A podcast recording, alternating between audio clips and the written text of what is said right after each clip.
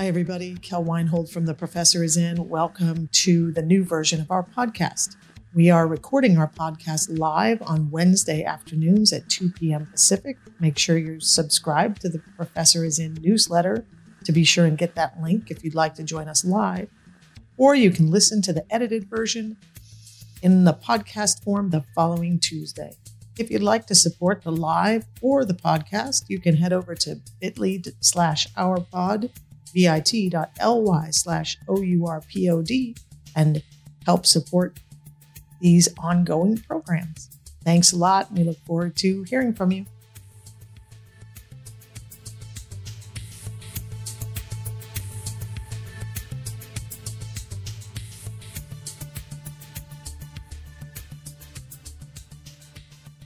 Hello, everybody. Welcome to The Professor is In. You have two opportunities to hang out with us. You can join us on Wednesdays at uh, two p.m. Pacific at bit.ly slash TPII live. That's the link to the Zoom link that brings you right into a webinar where you get to interact with us, ask us questions, all of that. Or you can listen to the recording, the very cleaned up recording on Tuesdays when the podcast, the following Tuesday when the podcast is uploaded. If you want to support any of those activities, both with your presence, we love that, and um, also welcome you to be a subscribing member. And that can happen at bit.ly slash ourpod, O U R P O D, and it's three dollars and ninety-nine cents a month. And you get to um, hang out with us in a social media, private social media page, and ask us all kinds of questions. So there we go. And I am joined by... I am Doctor Karen Kelsky of The Professor is In, and increasingly The Professor is Out. And I'm so delighted that you're here today. So we had an idea from our phenomenal editor, Stephanie Blair, who is, first of all, she's just amazing. And second of all, she she makes us sound so good.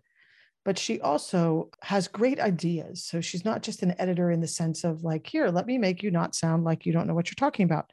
But instead, hey, here's a way that you can think about the way you do what you do. And one of the things that's really valuable about her is that she's not an academic. And, but she sees over and over and over again how the things we talk about relate to her life and what's going on with her. And she, when I was talking to her the other day, she said, what if you guys, instead of starting in academia and going out, went out somewhere else and came back in?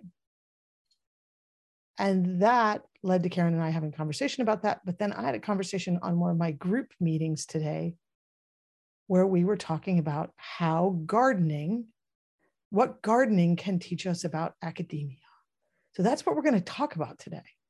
We're going to talk about what gardening can teach us about academia. And before you all stop listening, you don't have to be a gardener to appreciate this. Okay. Yeah, so just... I'm not really a gardener. I have gardened. Yeah, but I don't now. And by the way, I want to reiterate the thing that I know that we ended up talking about two weeks ago in terms of comments and so on, but we do not share your names in any form in terms of answering your questions or anything. I mean, we have in the past, but now I we have stopped doing that because we understand that it, you'll be in the recording, that this will all be in the recording, and so we don't use anything that wouldn't be appropriate. So um, don't feel worried about um, being identified uh, in the future recording that we're making of this. Feel free to um, to share. What's your impression of gardening, Karen? Well, I use gardening as a metaphor myself all the mm-hmm. time, but not mm-hmm. for academia. I use it as a, met- and this sounds really scripted, but I swear it wasn't. I use it for for skincare. In fact, you've probably heard me use it for skincare. What are you watering your face? Yeah. Yeah. That you can't water your face. Like you can't water your garden in May and expect it to go- look good in July. Or you can't water your garden once and expect to have a nice garden. This is maybe going in a different direction from you, but whatever. This is how I always talk about gardening. Uh, the fact you have to, you have to water it every single week, and you have to attend to, you know, the soil composition and fertilizer, and some things respond better than others, and sometimes you have to move stuff around and shift because this doesn't belong here and doesn't belong there, and change it as it evolves and matures. And all of those things are relevant to skincare. Uh, yeah, I was going to say skincare and makeup, but yes, because it's, it's, if you really want to see results, it has to be an ongoing enterprise. Right. And it has to be an adaptable enterprise, right? Mm-hmm. You can't, you can't, you can't take one approach and say, okay, this is the way I'm going to take care of my skin from the time I take over skincare until I die. Mm-hmm. Right. Because there yeah. are just different, there are different biomes in, in that process. Mm-hmm. Right. Yeah. Like a single person from the time they're twenty to the time they're seventy is going to use an entirely different set of products and an enti- entirely different approach. That's the first right. thing. But also the same twenty year old, or I mean, uh, several different twenty year olds or several different seventy year olds are also going to use different approaches because their skin is going to be different. So here's the thing I'm interested in. And I, you know, in any platform that becomes available to you, I would love to hear listeners answer this question for me. Like, feel free to tweet at me sometime. When I ask you, what is the biome? What is the biosphere? What do you imagine the climate is of academia?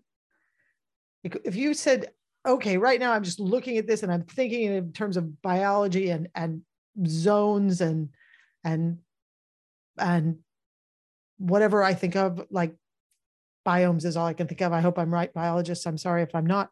Um, What, what do you think of? What's the first word that comes to your mind about academia, right? And folks on the, on the call here, I would love to hear in the chat, what do you think of when you think of it? Like, I'm going to make, I'm going to make my experience of the academy a place. What is it? What do you first think of, Karen? And you, I, does you, do you go with cynical first? Well, you know, drawing from my years of therapy where they say, say what you initially thought and don't censor it. I thought of the Sahara Desert. Right. Right. That's what came into my mind. Right. Now, if I really thought about it, I'm not sure that's logically what I would say, but I think it's interesting that that's what came into my mind. Right. And, but yeah, and you know, you guys know, I didn't hate academia when I was in it. So. Well, I'm not sure you hate it now, do you? No, no, no. Oh, I mean, I no, don't, I'm just I, way more cynical. Definitely. I don't think we would do what we do mm-hmm. if we were actually hated it. I mm-hmm. sometimes I think that people forget it's our pretty significant affection for its potential than than disdain for it. It's actually sort of this, mm-hmm. but I love you. Could you just like mm-hmm. do some work so mm-hmm. I can stay connected to you kind of thing. So, yeah, no, so, absolutely. So. That's absolutely true. Okay. It's so a, let's, let's see. One of our listeners said, I thought desert as well. So th- let's look, let's start right there with the idea of gardening in a desert. If you think about, I'm going to garden in a desert. Mm-hmm. So I'm surrounded by sand and dunes and everything else. I mean, you could do two things. One, you could say, wow, if I'm in a garden in a desert, I'm going to have to airlift in a bunch of resources to make that possible. Mm-hmm. Right? Mm-hmm. Or you have to find an oasis. Mm-hmm. Mm. But the point is, you can't just sit in the desert and stick plants in the ground and say, grow. Mm-hmm. Right? You're, you're battling, you're battling the biosphere that you're in, in an attempting to do something that's not possible. Mm-hmm. Especially so I think, if you're sticking plants in that came from your, you know, childhood in New England. Exactly. Right.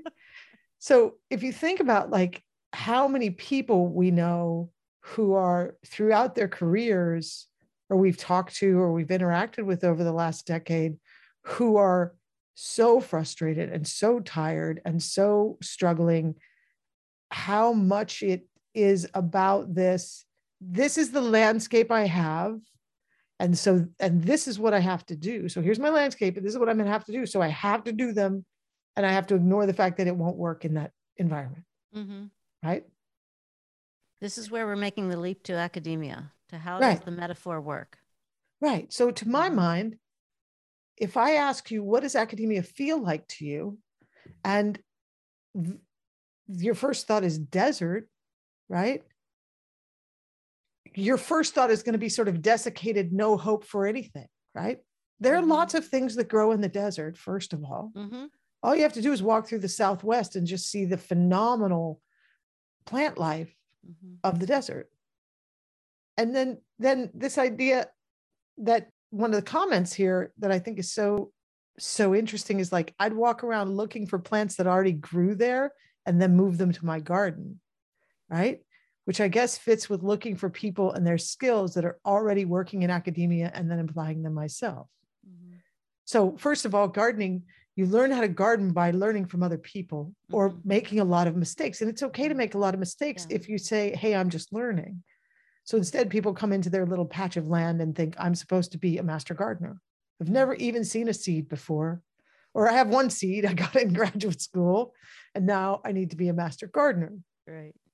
And when, when the, when if we, when if we had had a culture of gardening in the academy, it would be, hey, this is the landscape. And this is, these are the things that grow here. And these are the things that it's just going to die. So just don't, don't do it. Grow here. Yeah. They don't grow here. Don't grow here. Right. So we, I'm sorry, you live in, in zone six and that's a zone nine. You, you can't. Mm-hmm. So, so there's that, there's like, we would have that culture of sharing. Cause if you know gardeners, they love to tell you how they managed to grow something or where they grew it, or, mm-hmm. you know, we, we are, and one of our neighbors is a, is a landscape, um, person. And man, she loves to tell you what can grow, where can grow. This will be great here. This will be great here, but we don't have a culture of gardening in the academy. So kind of encouraging people to start doing that. Yeah. You know, the thing about it is too, that the, that gardening is a, just a multiplicity of skills. And in addition, in terms of going back to that zone six versus zone nine, you don't judge zone, zone six for not being zone nine. Mm-hmm. I mean, you might feel a little frustrated and wish, you know, oh, I really like this kind of plant. I wish I could grow it, but you don't judge it. Like you're a complete failure as a zone. wow, zone, wow, zone six, you're a shitty failure. Zone. You know, it's just reality. And I think that's another thing that's interesting to say about academia is that there are things that grow, things that don't. And we, and it really does allow us to take the judgment out of it. It's like, mm-hmm. it is what it is. Academia, right. because it supports X, Y, and Z, is not superior to other kinds of work. And academia, because it tends to do this, that, and the other thing, is not inferior to other kinds of work. Right, right. And I feel like so much of what goes on is this either attempting to grow something in an environment that does not support it, mm-hmm. right? Mm-hmm. Or expecting an environment to continue to produce the same thing over and over again. Mm-hmm. What do we know about growing the same thing in the same ground over and over and over again? Mm-hmm. You deplete it. Mm-hmm. You don't, I mean, we, the, we see that with crop rotation on the bigger sort of agricultural level, but you see it in your small home garden. If I'm going to grow all these things all summer long, I need to put something in to replenish it, right? I need to get some nitrogen back in the soil. I need to understand this plant draws a ton of nitrogen. So I've got to replace that with compost or cover crops or whatever. I don't say, wow, I spent this whole growing season drawing down the nitrogen to the point that the soil isn't viable anymore. Come back the next year, plant the same things and go, why aren't my tomatoes as good as they were last year? Mm-hmm. Because we keep pushing for the same result. So the re- one of the key things I think is this difference between the adaptability of gardening and the rigidity of like road crops that fail over time. Mm-hmm. Anyway. Oh, I thought you were going to say the rigidity of academia, but yeah, well, um, the rigidity of academia too. One of our commenters says with plants, you can find ways to support the wrong zone plants in your zone by bringing them inside in the winter and treating right. them as a perennial. Perhaps the same principle can be applied. I think that, honestly, I think that it can. And yeah. it's amazing really how rich this metaphor is. Is this a metaphor or an analogy? I always get those confused, but anyway, for life in academia, because, uh, because it does mean that we could, you know, make things happen uh, with could, a little extra effort, which there are people, you know, always working on in different corners, trying to adjust this and mold that and uh, correct for this. But the, uh, but the large scale system you know, does tend to be pretty, pretty rigid. Well, and I think also, th- let me add another part to that is you absolutely can. You can take your plant inside. You can, you can grow those plants inside. But here's the thing that that takes that we need, that I think we ignore in academia. It's like, I, yeah, I want to grow this specialty orchid and I live in zone six. It's not going to live outside. And if you don't know, you know, planting zones, just think about like, like I think lower numbers are colder and higher numbers are warmer. Or if I'm wrong, just pretend like that's true. But we're just talking about six and eight because when, now here's an interesting thing, like hold on to this thought till later. When I first um, started gardening in Oregon, Oregon, where I lived was a zone six. Now it's almost a zone eight. So we'll just put that out there to talk about what the changing climate of academia, right? Mm-hmm. But it takes resources. If I'm going to grow that thing in the in an environment that is not hospitable to it, it takes resources. Mm-hmm. And I think about that as folks who are traditionally harmed in the academy, people yeah. who are traditionally, um, who are constantly being challenged, constantly put in a cold environment when they're trying to work on this thing that requires more heat. Mm-hmm. And so they're building up all of these resources to do it, and they're doing it, but the toll is phenomenal mm-hmm. because the, the, the resources take energy, whatever that is, your energy, electricity, you know, whatever. And it means it puts a strain on the system, and we don't acknowledge that part of it. We don't say, we continue to not acknowledge the resources used to make things work in inhospitable environments. Absolutely. You're, what you're saying made me think about that in some ways, this is not the only way. I, I mean, this isn't how we've been talking about it so far, but um, but in some ways, different campuses are different zones, different types of institutions right, are different right, zones. So you've got right. your liberal arts college zone and your uh, R one and your state comprehensive and your H B C U, and they're good for different things. Right. And they're bad right. for different things. Right. And, or not good and bad. We, I said, we weren't going to use those words. Um, you, they support, they're very supportive of some things and less so for others.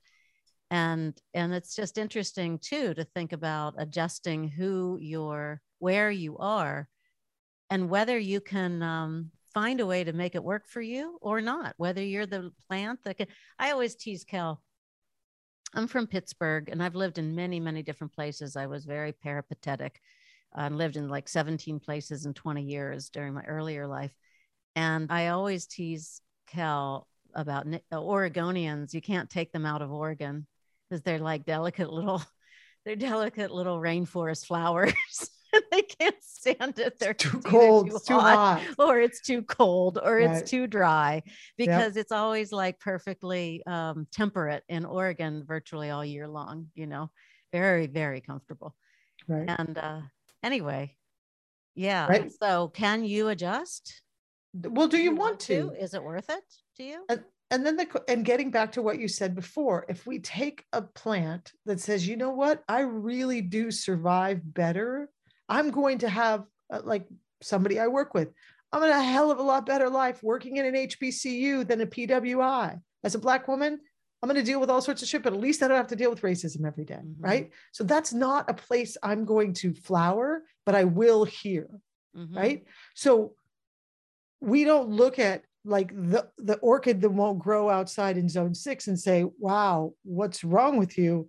I wonder how much we judge people who say, I don't want to be in that or this or that, right? I like this mm-hmm. because we're so busy worrying about trajectory rather than like building the best, you know, growing environment for ourselves mm-hmm. and allowing people to quit policing people, what they decide their thing is would be lovely too. Yeah.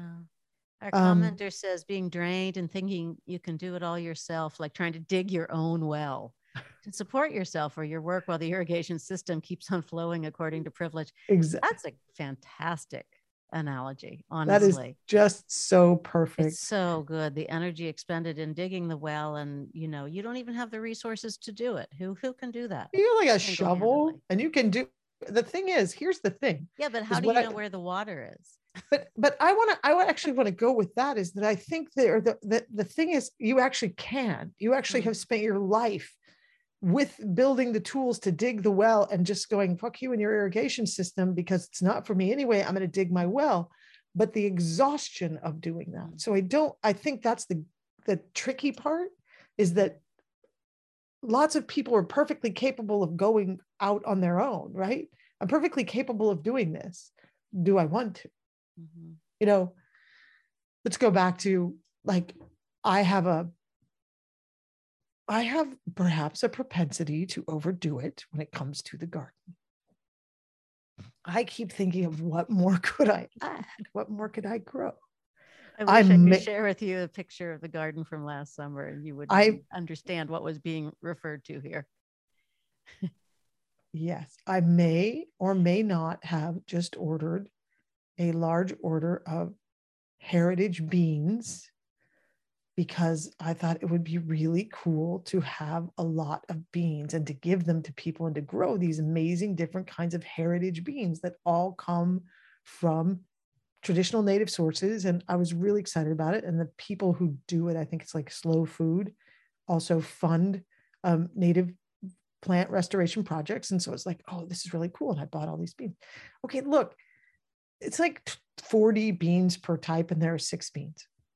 Okay, so that's two hundred forty plants if I planted them all. Mm-hmm. It's not beyond me to do that. It's not outside of my behavior systems to say, Karen, look, I have two hundred forty bean plants.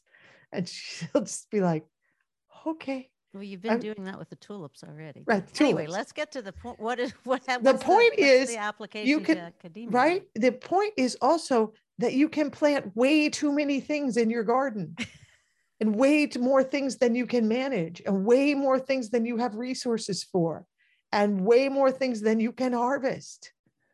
And you have to either figure out how to have friends, which means like collaborators and all that other stuff, or you have to just stop planting so many things. Hmm. So I think there's also, now I found my, now I found my little patch of soil. Yes, I it's it's in my environment. Yeah, wow. And, and you're like, I have a water source. And I have a water source. I feel like, bahoo, let's just plant every plant we ever read about in a seed catalog. Oh, and up at, I'm at the store and they're selling this. And oh, I go to a garden store show and they're selling this. Pretty soon you have this unplanned cacophony of way too much stuff, which we could, in fact, show you the bowls and bowls and bowls and bowls and bowls of tomatoes last year to explain why nine tomato plants for two people may be too many tomato plants, mm-hmm. right? So I think we can use the garden also in when, when we start to, to harvest and take care of our own stuff. Mm-hmm. Well, and also where it stops being fun, right? Which, you know, to be honest, doesn't necessarily have to happen. But at some point, there was a turning point where, I, first of all, I ate so many tomatoes that the inside of my mouth got, I got mouth sores from the acid. And second of all, I just got good. First, it was really fun to make all the salsa and everything, and then it got overwhelming. Right. So I think that it's the same idea that, like in academia, you don't have to say yes to everything. Right. And you have to have good boundaries. And that's normally right. much of what we talk about here on the podcast, are the boundaries and saying no. And no, I don't have to plant that plant. But I just love what one of our commenters said. Gardeners also have to possess empathy and caring awareness to notice when their plants aren't thriving or sick, and then figure out what they need. Talk about a talk about a principle that is not practiced, right? Simply not practiced in academia, and could be and should be. And I, I think that uh, the really good teachers do that for their students. Certainly, some teachers of undergrads do that beautifully for their students, and some mentors of grad students do it to a degree. I, it's not a story I hear a lot, but right. I think it happens. So I don't know how many senior faculty are are uh, tending to junior faculty and so on. But I was thinking more about less about nurturing the people around us than nurturing ourselves, right? Like that actually noticing we're not doing well.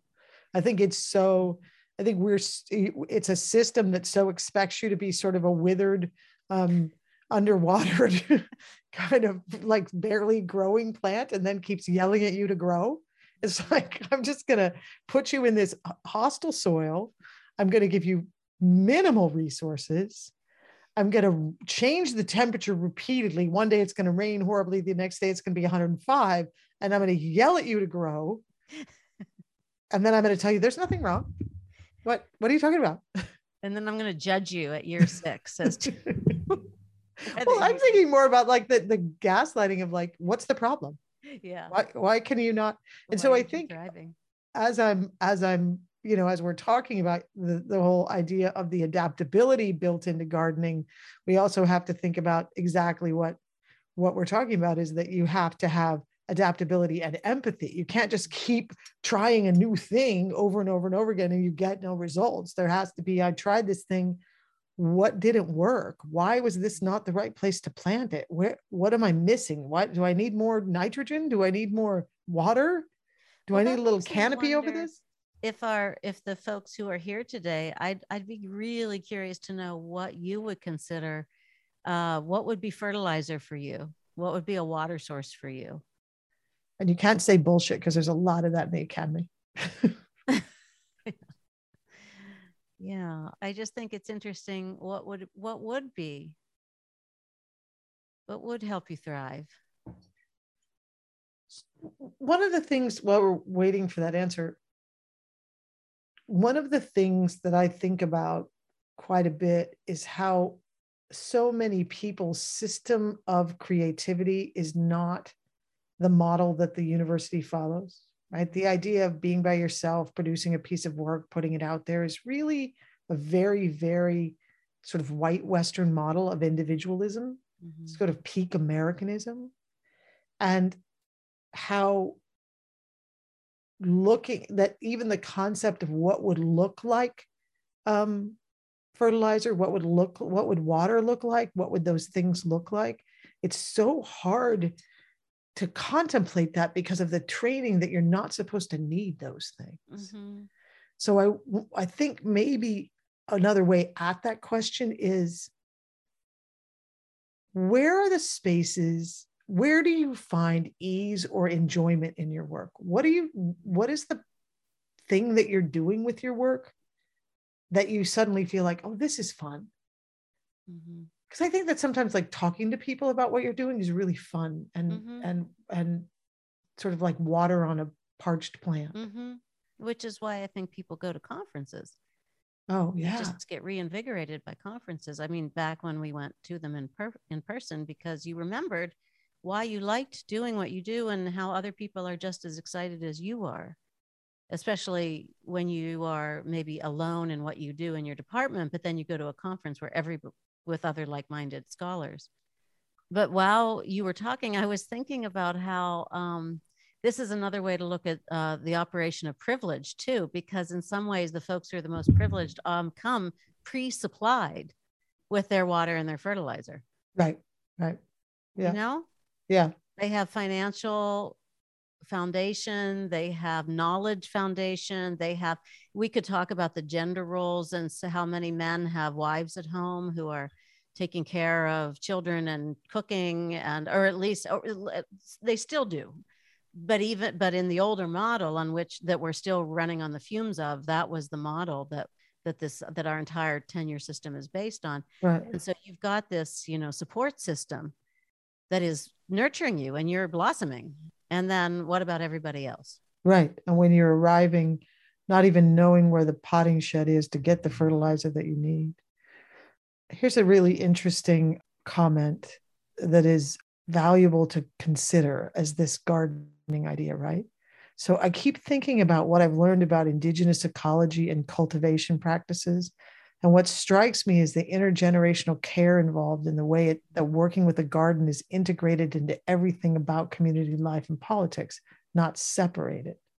So I'm thinking about how what I could use is more intergenerational support, a need you two help fulfill, and to not feel like the academy is so drastically disconnected from my community and daily reality. Mm-hmm. And so there are a couple of ideas to unpack in the idea of intergenerational support and the indigenous ecology. And one of them is that idea that we're, that, that we're going to work together and learn from up and down, like people, we're going to learn in both directions and all directions. So there's that we're working together to accomplish this thing and that one isn't separated from the other. And I've been, this is just an aside, I've been particularly fixated on the phrase work-life balance rate lately, because it basically is capitalism telling on itself. Like, you can have a life and then you can work. And instead of like, you know, that is a whole chunk of my life, right? Mm-hmm. So, so that idea of how we don't have to separate this uh, generationally, I'm using my hands on a podcast. We don't have to separate generationally up and down, and we don't have to separate the work that we're doing from our life. And how can we integrate that? And where are there more opportunities to say, this is a thing I love that doesn't exist in these walls. This is a thing I love in these walls. Where can they start to, you know, uh, fertilize each other? Mm-hmm. I think that's an interesting idea. Mm-hmm. Absolutely. It's very, I mean, it's, it's, there's so much to think about. There's so much to think about. Intergenerational care and community, and, and how, and what that would look like. What would that, what, just what would that look like in academia? And I think right. there are pockets of it, absolutely. And where there are pockets of it, people thrive. I remember back when I was a grad student and I went to a conference or something. I, I don't remember the context, but I was just either in or just out of grad school. And someone came and said that they had had this grad program that was just incredibly, the cohort was incredibly tight, and they called it magic in a bottle. And, you know, they just all thrived and fed off of each other, all the, the grad students in that cohort, and learned and learned and learned. And it was really, couldn't have been a better grad school experience. And I con- contrasted that to my grad school experience, which was so alienating and isolating. And, you know, there were good aspects of it, but it, I didn't have a community like that. And, um, and I, you know, I, I mean, the fact that I remember it thirty-five years later is interesting, because mm-hmm. I just haven't heard that story very often. Which, you know, it's kind of the way I feel about like businesses, right? If you have people who are modeling and expecting that, um, you know, I was at the dentist yesterday, and the, and the, the hygienist was talking about how she's just never worked in a better place than, than this particular dentist office. And the, the dentist is this guy who has, from the very beginning, intentionally set up learning as a standard. He's had a consultant early on, how to be a successful business and business manager, hmm. did all these things. And all of the people who work there are really pleasant, and they're not creepy pleasant. They're like, we seem to be happy here. And I think how that starts from the top down, right? So what's happening in your discipline? And that's, that's, that's not allowing for that generational exchange. I'm looking at you, political science. Like what, or like, what is it that is creating those really hostile zones that don't allow for the up and down learning, that says, no, you can't teach me because you haven't gotten to my level yet. And you have to listen to everything I say, instead of this shared understanding. And, and I, and, you know, this mention of sort of that, that whole idea of indigenous ecology reminds me about last year, I decided to do what's called an Iroquois planting. And, and that is where you take, you build a regular mound that you might do for a squash, right? Except you put corn stalks in the mound, and then you put squash below it, and then you put beans below it. And the goal is that the squash is going to grow around the mound and and lower the amount of weeds, because it's going to cover so much soil that you're just going to have so many fewer weeds. And the the the beans are going to grow up the vine, and so the corn is going to support the green the the the beans. And so you have this whole very compact planting area, mm. and they're all supporting each other. Mm-hmm.